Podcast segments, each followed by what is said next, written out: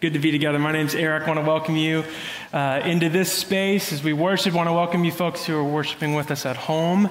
Uh, please turn in your Bibles to Romans chapter 2. We have just finished five weeks, over a month, on the theme of sexuality. And in a world where the conversation on sexuality and what it means to flourish is constantly changing we have sought to ground ourselves in the way of Jesus, in the vision of Scripture, and in the historical Christian tradition.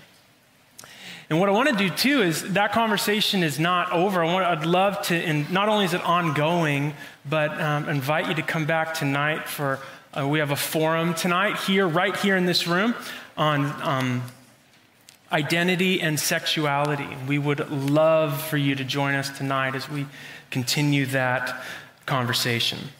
But today, this morning, we're going to move on from chapter one, finally, um, to chapter two. And over the next two weeks, we're going to be having a, a two week conversation on the gospel and judgmentalism. Okay, so it's going to sting a little bit.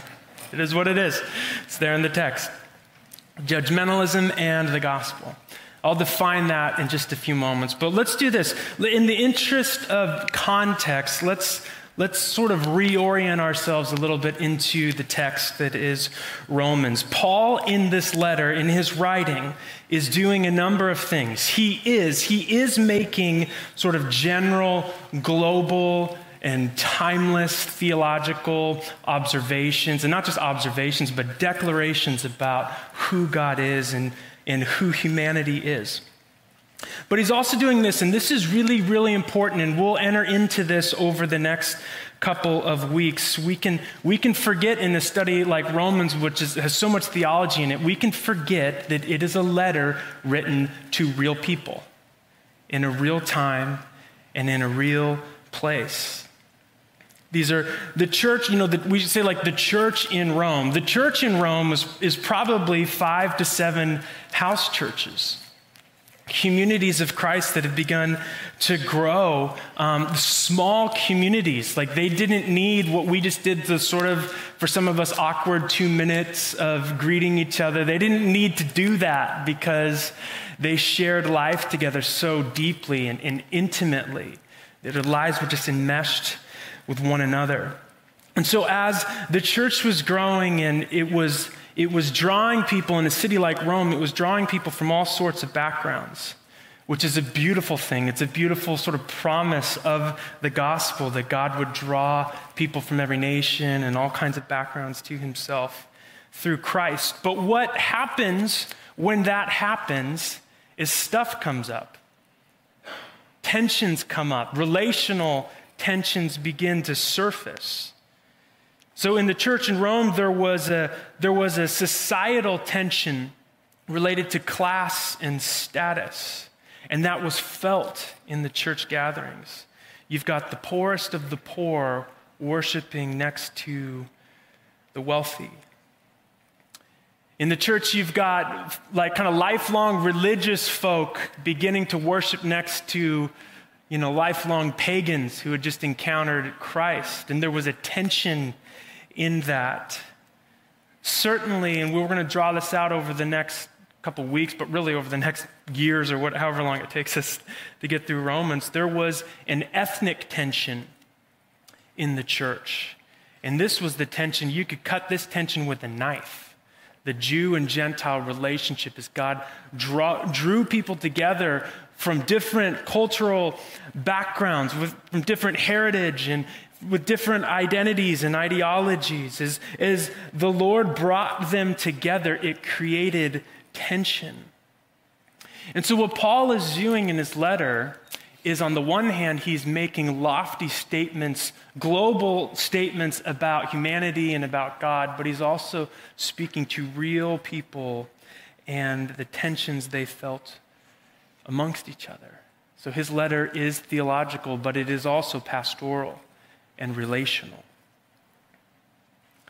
And so, what he's going to do today in the text that we'll read is Paul is going to speak directly to one of the most common sins in the early church, which, as it would turn out, is one of the most common sins in the current church, and that is the sin of judgmentalism.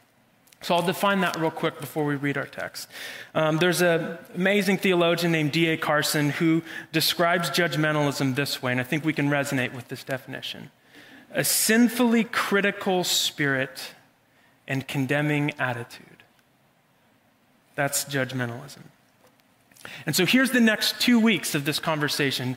This morning, we'll talk about how judgmentalism hinders our witness to the world, so at a larger scale. And then next week, we'll talk about how judgmentalism harms our relationships in the church, okay? And I promise to try to be really nice, okay? Before I read this passage, though, I want to do this. I want to pray. So I want to invite you to close your eyes, whether you're in this room or if you're worshiping at home, and prepare your hearts to hear the Word of God.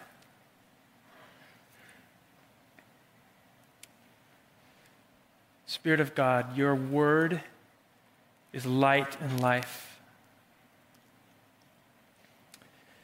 and it cuts like a knife, but not to harm us, but to heal us. Spirit, this morning we need a heart surgeon, and only you can do it. I know that I am not up for the task, it must be you. So, Lord, we pray, and I just want to pray that as we hear and receive your word, if you bring conviction to our hearts together, as you've brought conviction to my heart personally throughout this week, if you bring that, Lord, I pray that we would receive it as a gift and a kindness as you walk us out of the darkness and into your light. Amen. Romans chapter 2, verses 1 to 5. Therefore, you have no excuse, O man, every one of you who judges. For in passing judgment on another, you condemn yourself, because you, the judge, practice the very same things. We know that the judgment of God rightly falls on those who practice such things. Do you suppose, O man, you who judge those who practice such things and yet do them yourself, that you will escape the judgment of God? Or do you presume on the riches of his kindness and forbearance and patience, not knowing that God's kindness is meant to lead you to repentance? But because of your hard and impenitent heart, you are storing up wrath for yourself on the day of wrath when God's righteous judgment will be revealed. And this is God's word. Right? Francis Schaeffer, uh, the Christian theologian, the late Christian theologian and apologist, told an illustration about this very text many years ago. And, um, and it went something like this. He said this He said, Imagine that every person who has ever lived had a tape recorder around their neck. And they would wear this tape recorder um, from when they were very, very little.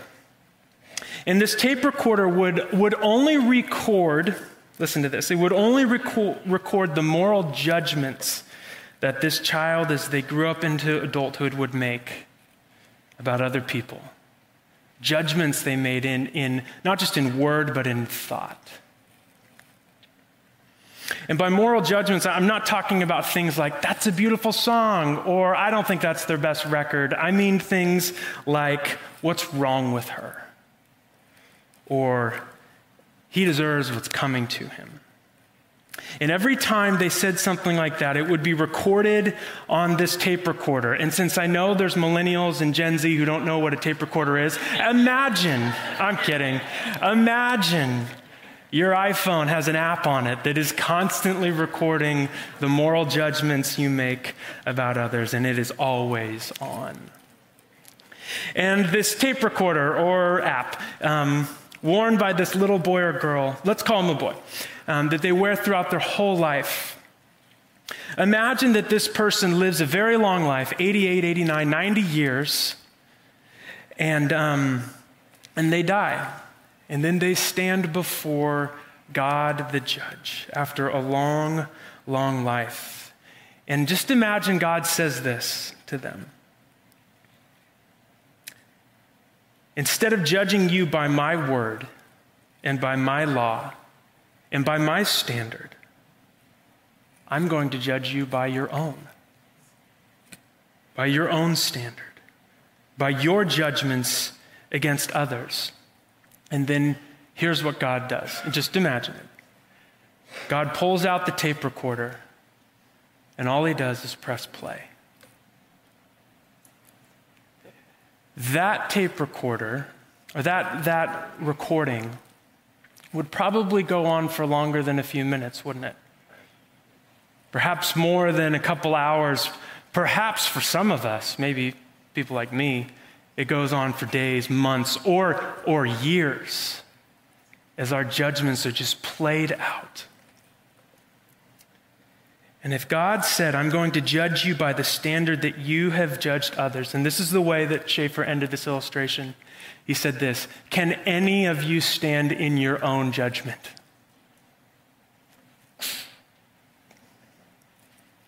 Let's close in prayer. All right, I'm going to get the band back up here. You got a song? Call? That's all I got. A lot has been written about the life of Francis Schaeffer. But one of his biographers, who was also one of his students, said this. I want you to hear this. He said, Schaeffer was the first Christian leader who taught me to weep over the world instead of judging it. And I think that what, um, I know, lighten up, right? Okay. I think that what judgmentalism does, and maybe this is maybe this is the main takeaway for you today.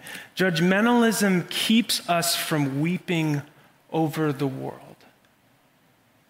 And I think that what God wants to do in our community, and I certainly think that's what he wants to do as we read Romans and we study it and we try to apply it, is he wants to break our hearts for the world rather than cause us to judge and condemn it. Can I get a witness?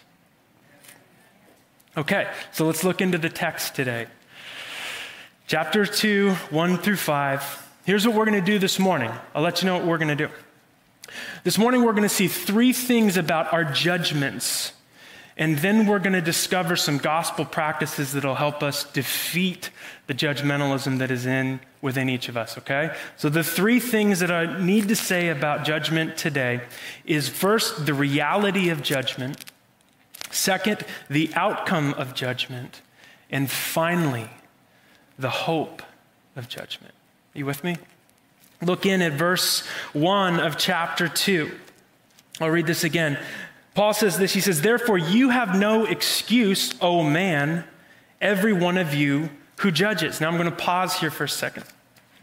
So, we're looking this week at judgmentalism in a broad sense. Next week, we'll look at how judgmentalism hinders and harms our relationships within the church. But, but today, we're going to talk about judgmentalism in the, in the world because it's everywhere, and this is the reality. And so, what Paul is doing is he starts with this sort of broad lens on judging. He says these words He says, Therefore, you have no excuse, O man. And that word for man is the word anthropos, which refers to mankind.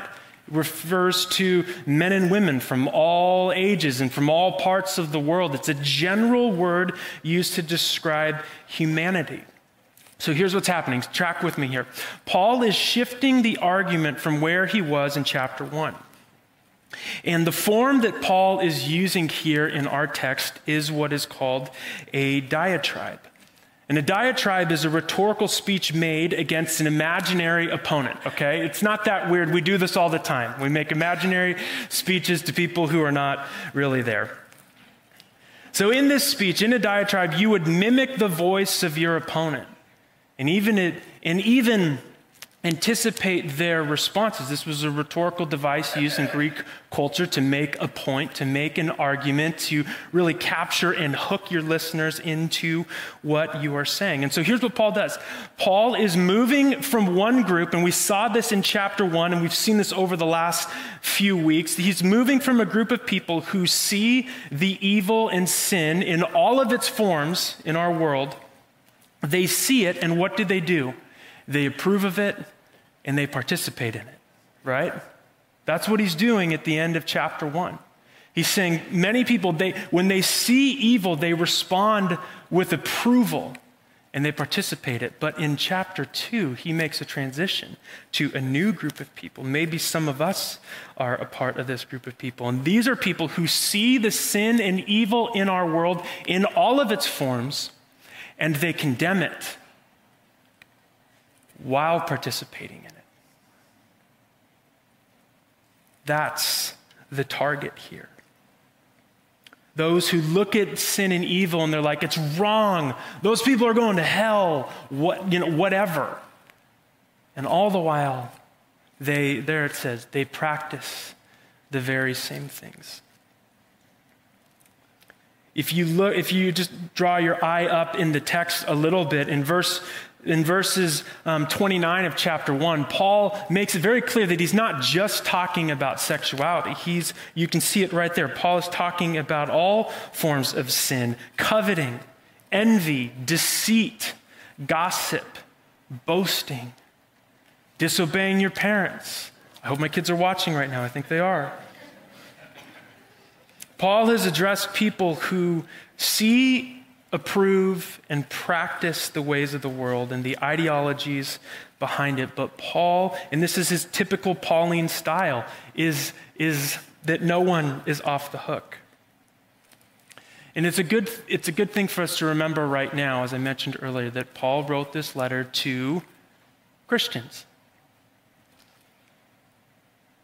who, who, who at times condemn those sinners in the world and yet perhaps do the very same things. There's a universal reality of judgmentalism, it's everywhere. But as it relates to the church, followers of Jesus, and the world, it actually hinders our witness to the world. Judgmentalism is everywhere. And the social sciences have caught up to this. You ever notice that? Like, like sometimes the world will just affirm something, and, and I wonder if God is like, yeah, I told you that a long time ago. Here's what I mean Freud describes what we just read as projection, right? An example of projection would be this perhaps a man is attracted to a coworker and has begun flirting with the coworker. And the minute this, this very man's wife even just mentions the name of one of her male coworkers, he immediately begins to accuse her of cheating. That's projection. And it's so common in our world and in our lives. We see it everywhere.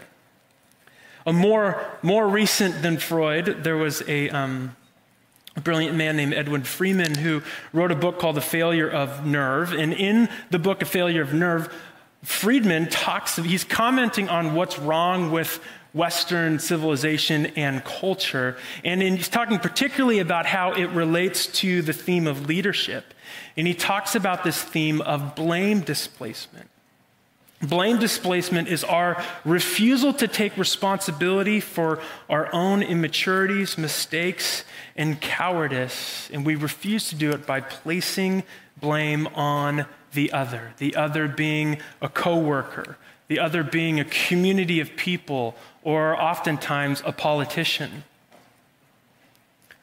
Friedman kind of wonders if, if our obsessive need to be inundated with political news says more about our desire to place blame on someone else, i.e., those politicians or the left or the right, than to do what we ought to do, which is take personal responsibility for how we contribute toward justice and peace in our society. This is just a suggestion. Are you with me?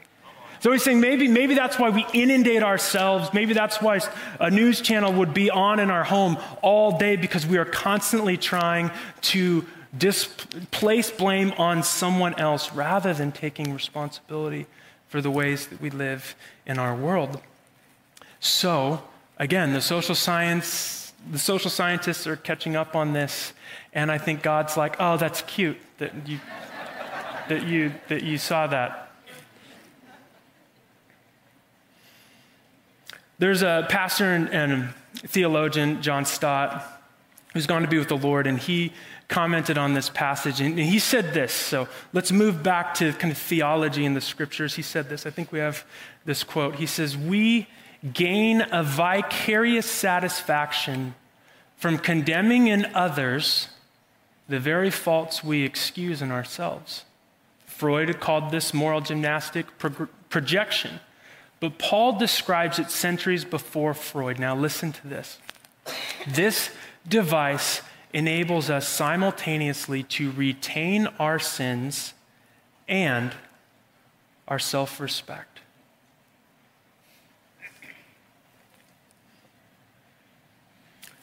What, what happens is, is this is the means that we, projection is, is kind of like this there's something in me whether it's in my heart or in my thoughts or in my motives that, that get worked out into the deeds that I do. And there's something in me that I'm, I'm too afraid to, to confront and to deal with. And so rather than dealing with it, I project it on to others. And this is a global phenomenon. It's the reality of judgmentalism, and it's what is actually underneath all of it. And it's ugly. And we have to recognize it so that we can confront it. So that's where we start. We start with the universal reality of judgment, but, but Paul, and this is just, he just keeps digging. And this isn't my, this is, this is what he's doing, okay? So, like, don't kill the messenger. But he continues to dig in. And Paul shows us the outcome of judgment. So it's universal, it's everywhere, it's in the church, it's in the world, it's from the church to the world, all of that. But there's an outcome of our judgmentalism. And I'm just going to keep reading. Therefore, you have no excuse, O man, every one of you who judges. For in passing judgment on another, listen to this, you condemn yourselves, because you, the judge, practice the very same things. We know that the judgment of God falls rightly on those who practice such things. Do you suppose, O oh man, you who judge those who practice such things and yet do them, that you yourself, that you will escape the judgment of God? We got to talk about the outcome of our judgmentalism.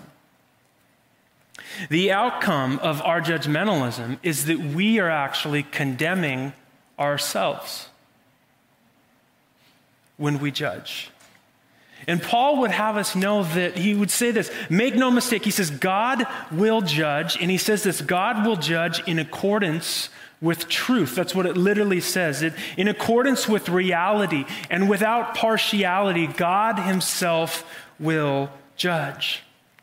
Now, the audience listening to Paul in this letter um, would perhaps be a, a people who would say, But we're the elect, we're the chosen ones. And Paul is saying that some of you would draw on your heritage in a way to excuse yourself from your hypocrisy. That's what he's, that's what he's literally saying. And Paul would have us know that, that our status, whether it's connected to our zip code or our address or our wealth or church attendance or a position of power or ethnicity or heritage or any of that, he would say none of that can deal with the reality of our sin. None of that can put us in right relationship with God Himself. God is impartial.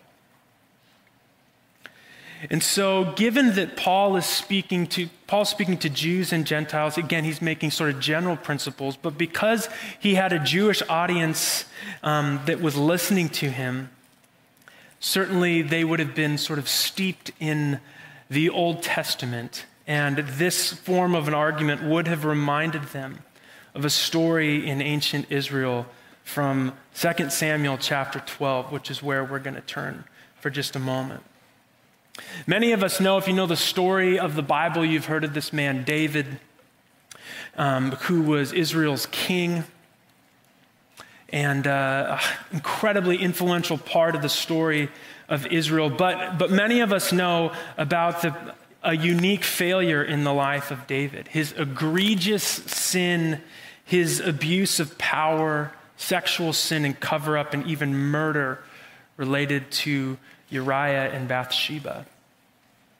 And so, what it had seemed that had happened after David committed these sins, it seemed that he was sort of off the hook.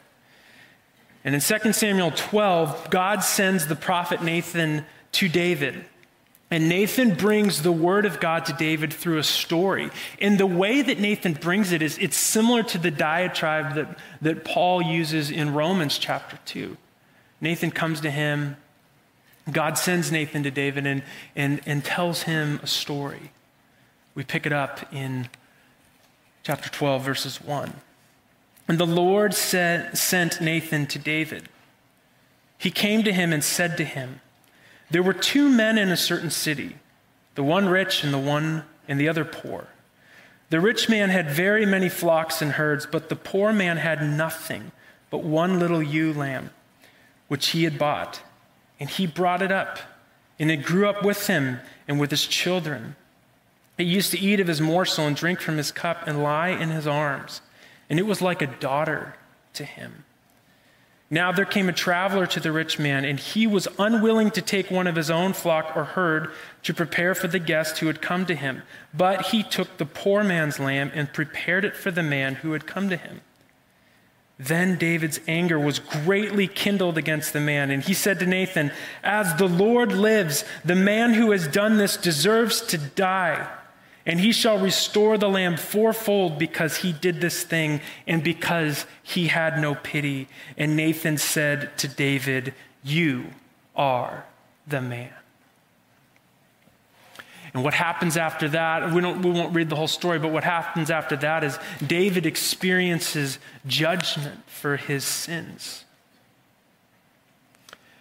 And here's, here's what happens in, the, in that text as it relates to what we're considering today. Nathan told David a story, and it was just different enough than David's own experience that it was appalling to David. Are you with me? He described a sin that because God was, had begun to convict David's heart of his own sin, Nathan tells a story that, that revealed the guilt and shame that David was actually feeling, and David was appalled at the sin of the other.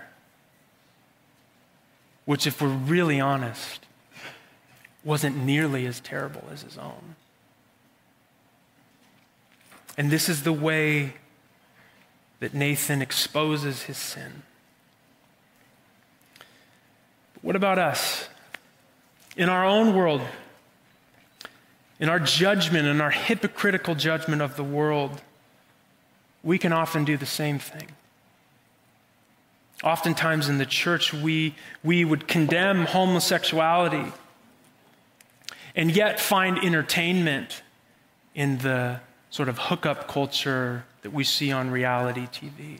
Like one is appalling to us, but one is maybe funny or, or, or worth being entertained by. Many of us are we're outraged at the corporate greed that's exposed on the news, and yet perfectly fine with coveting our neighbors' lives and possessions, right? And I think that what, what happens is that the, these things get stirred up in us and we don't know what to do with it. And again, that's where we're going. And so we place it on the other and we, we excuse what is going on in our own hearts. The amazing thing about the story um, in David is that David responds in humility and repentance. His response to Nathan is, I have sinned against God.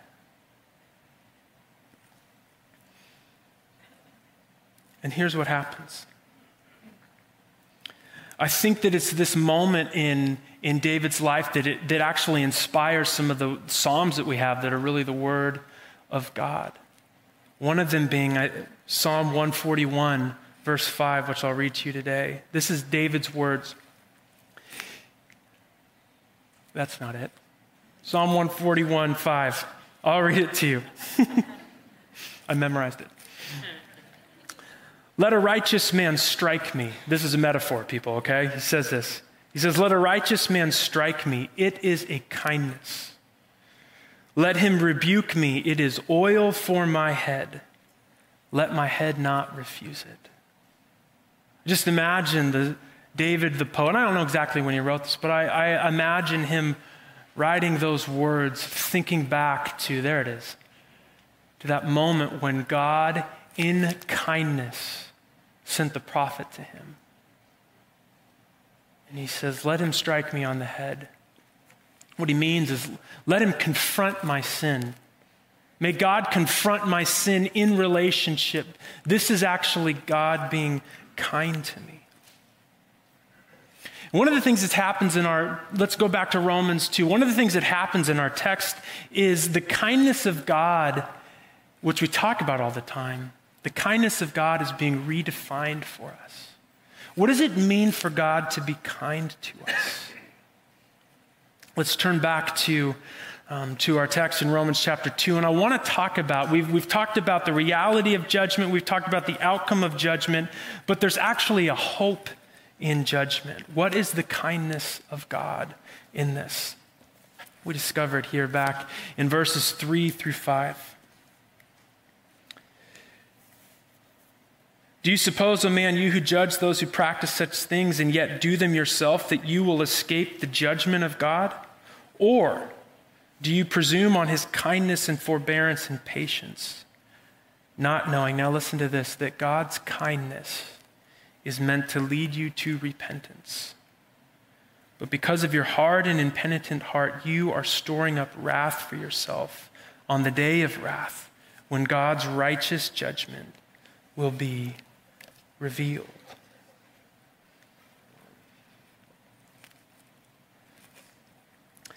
Paul is anticipating the responses of his listeners here.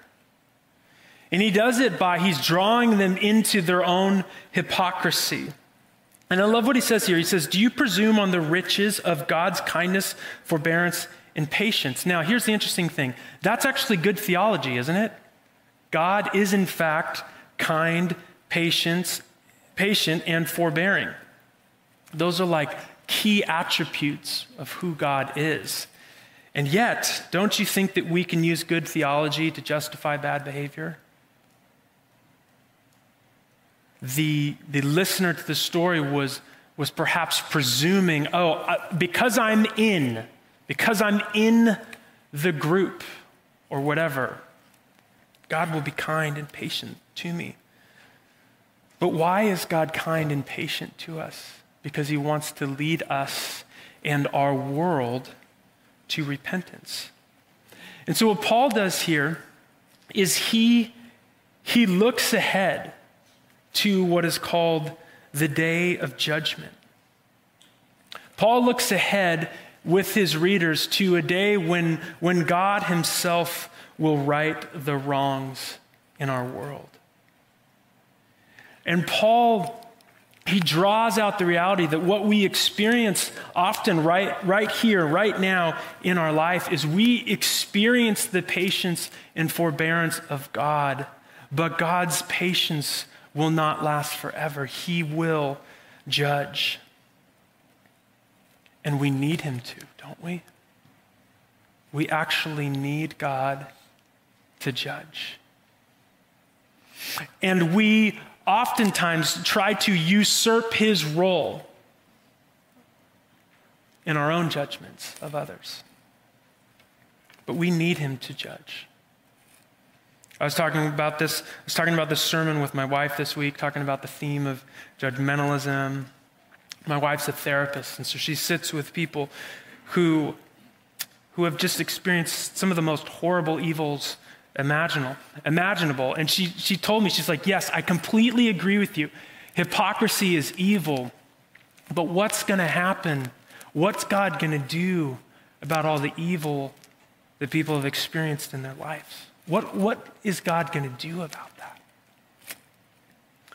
Here we are in February, Black History Month, which is an annual reminder of the evils of racism, past and present, and its lingering effects on our black brothers and sisters. What is God going to do about that? Evil is not limited to our own nation. I, I'll never forget being in Rwanda and walking through one of the genocide memorials, which was actually a local church with, with dozens of pews. And on these pews were the bones of men, women, and children who had been brutally murdered.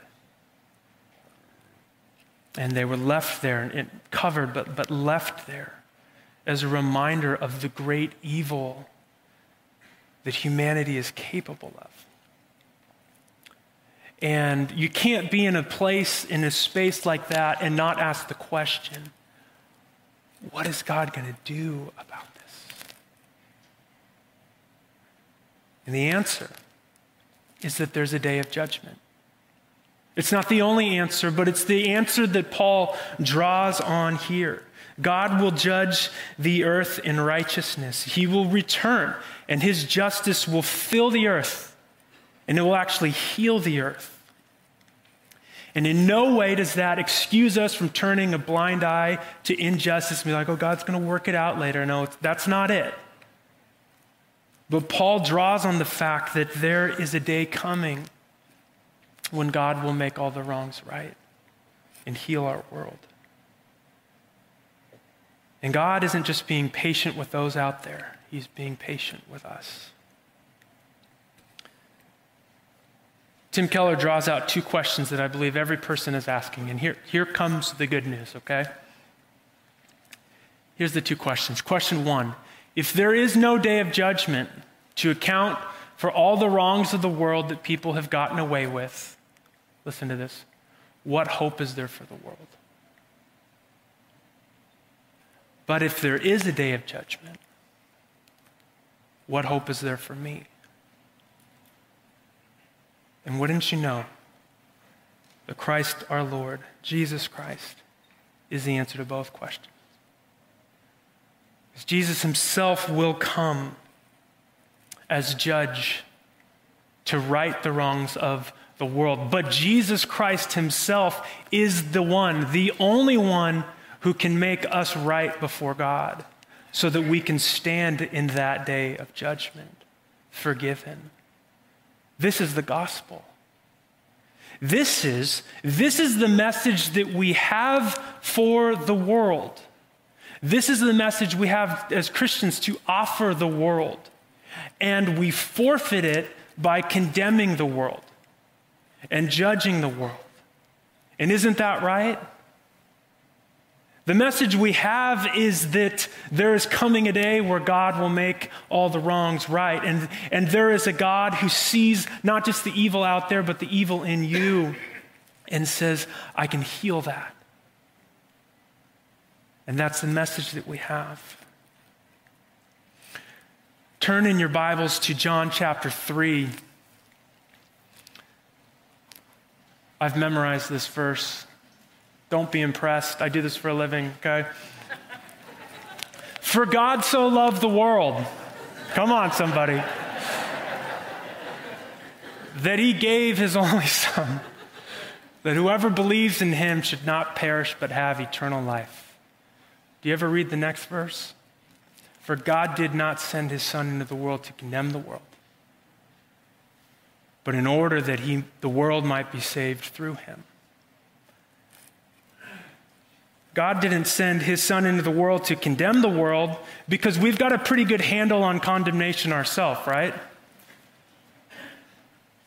In kindness and mercy and justice and love, God sent his son to save it and to save us. I'll say this this is why the world's attempts at just, judgment and justice often fall so short. Because it's not motivated by the kindness that God is motivated by. And this is the message that we have to offer the world. Let's not forfeit that for condemnation. The secret sauce to, to Christianity is that the world is constantly asking, Is anyone righteous? And the Christian answer is no. None other than Christ our Lord, who we worship, who we proclaim, who we put forward as a model, who we declare to be the Savior, Christ alone. That is our message to the world. And when we condemn it, it hinders that message. And I don't want to hinder that message in my life. So let me give you a couple things. We've seen the, we've seen the reality of judgment, we've seen the outcome of judgment, we've seen the hope for judgment. Can I give you a couple of gospel practices that will, I, I pray and I really do believe, will defeat the judgmentalism in each one of us? The first word is discernment. What? Yeah, discernment. I want to talk about that. I'm indebted to Carey um, Nieuwhof um, for this insight into this text. Because here's what happens when, we, when we're judging the world and condemning it. Nine, nine times out of ten, when we are confronted by sin in someone else, by the immaturity of another, all we're doing is trying to usurp God's role as judge. We move to judgment and condemnation, which is not our job. But I think what the Lord would have us do, and there's not like a quick fix on how to do this, but the Lord would call Christians to learn to discern what's really going on in our world. We live in a time that some have referred to as the age of outrage, right? I don't even need to explain it. You feel it. The age of outrage. But many of us are just happy to participate in it and call it holiness or whatever. So, what if when something triggers you, whether it's politics or social media or, or the sins in someone else, what if the first question you asked was this? What's going on in me? What's actually going on in my heart? Is my outrage justified? Maybe it is. Maybe it isn't. Remember David? Something, David didn't ask what's going on in me. He was outraged at the sin of another. But what if he had said, What's going on in me? Why is this triggering me? Why is this making me so angry? Is there something deeper that's going on in me? Another question to ask, the first question maybe is what's going on in me right now? But when you're confronted in the sin, with the sin of someone else, maybe ask this question God, what are you trying to do here? God, what are you revealing right now? Maybe, so I'm a parent, um, which all of my, all of my analogies are in parenthood, but my sins, as it, or my kids, as it turns out, um, are sinners like their dad. And when something is, when I, when I witness that, my, like, this just like, I go, I make a beeline for judgment, condemnation. If you don't stop this, you'll be in prison, or like, what, you know what I mean? Like, it's dramatic. But taking a step back, God, what are you, what are you trying to do here right now? Perhaps in your community groups or your Bible study groups, somebody will confess a sin and, and something rises up immediately in you that says, I need, to, I need to correct this, I need to call this out. What if the Spirit of God would say to you, Why don't you ask me what I'm doing here?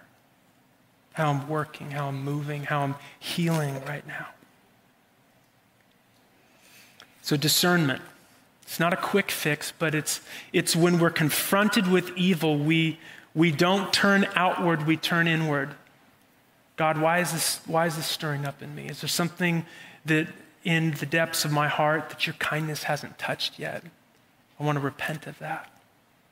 God, what are you trying to do in this person that I love? Discernment. And the second is, I think, obvious because it comes straight from the text. The kindness of God is meant to lead us to repentance. And going to church is, is it means many different things. There's many different things that we do. But if we do it right, every week we repent. Every week we come and we align ourselves with the reality that God has revealed of his holiness, of his kingship, of his power, of his righteousness. We come to worship to align ourselves with that eternal reality. We turn from the idolatry that we so constantly get enmeshed in and we worship the one true God. It's repentance. Right now, we're repenting together. In a moment, we will, I'm going to invite the band up. For reals this time, I'm going to invite the band up, wherever they are. Communion, I think, is one of the one of the premier ways that we practice repentance each and every week. Each and every week, we reckon with the reality of our need for a Savior. We just embrace it, we celebrate it. We stop raging against that reality and say, Thank you, Jesus. I surrender to you. And our repentance on Sunday ought to lead us into a life of, of humble repentance throughout the week where we seek to share the grace that God has given to each one of us, to give it away freely because it's been given to us. And that's what we've come to do. That's, that's how the Lord heals the judgmentalism in each one of us. Is he leads us to repentance. It's in his kindness that he does that. I invite you to close your eyes right now. For many of us, God is, God is being uniquely kind. Perhaps He's revealing an area of hypocrisy that, that, that you've lived in. And, in His kindness, God is saying, We're, we're going to we're going to deal with that today. Perhaps God's revealing a person in your life that you have maybe not out, outrightly condemned, but you treat them with contempt. And God would tell us, He would remind us I never did that with you.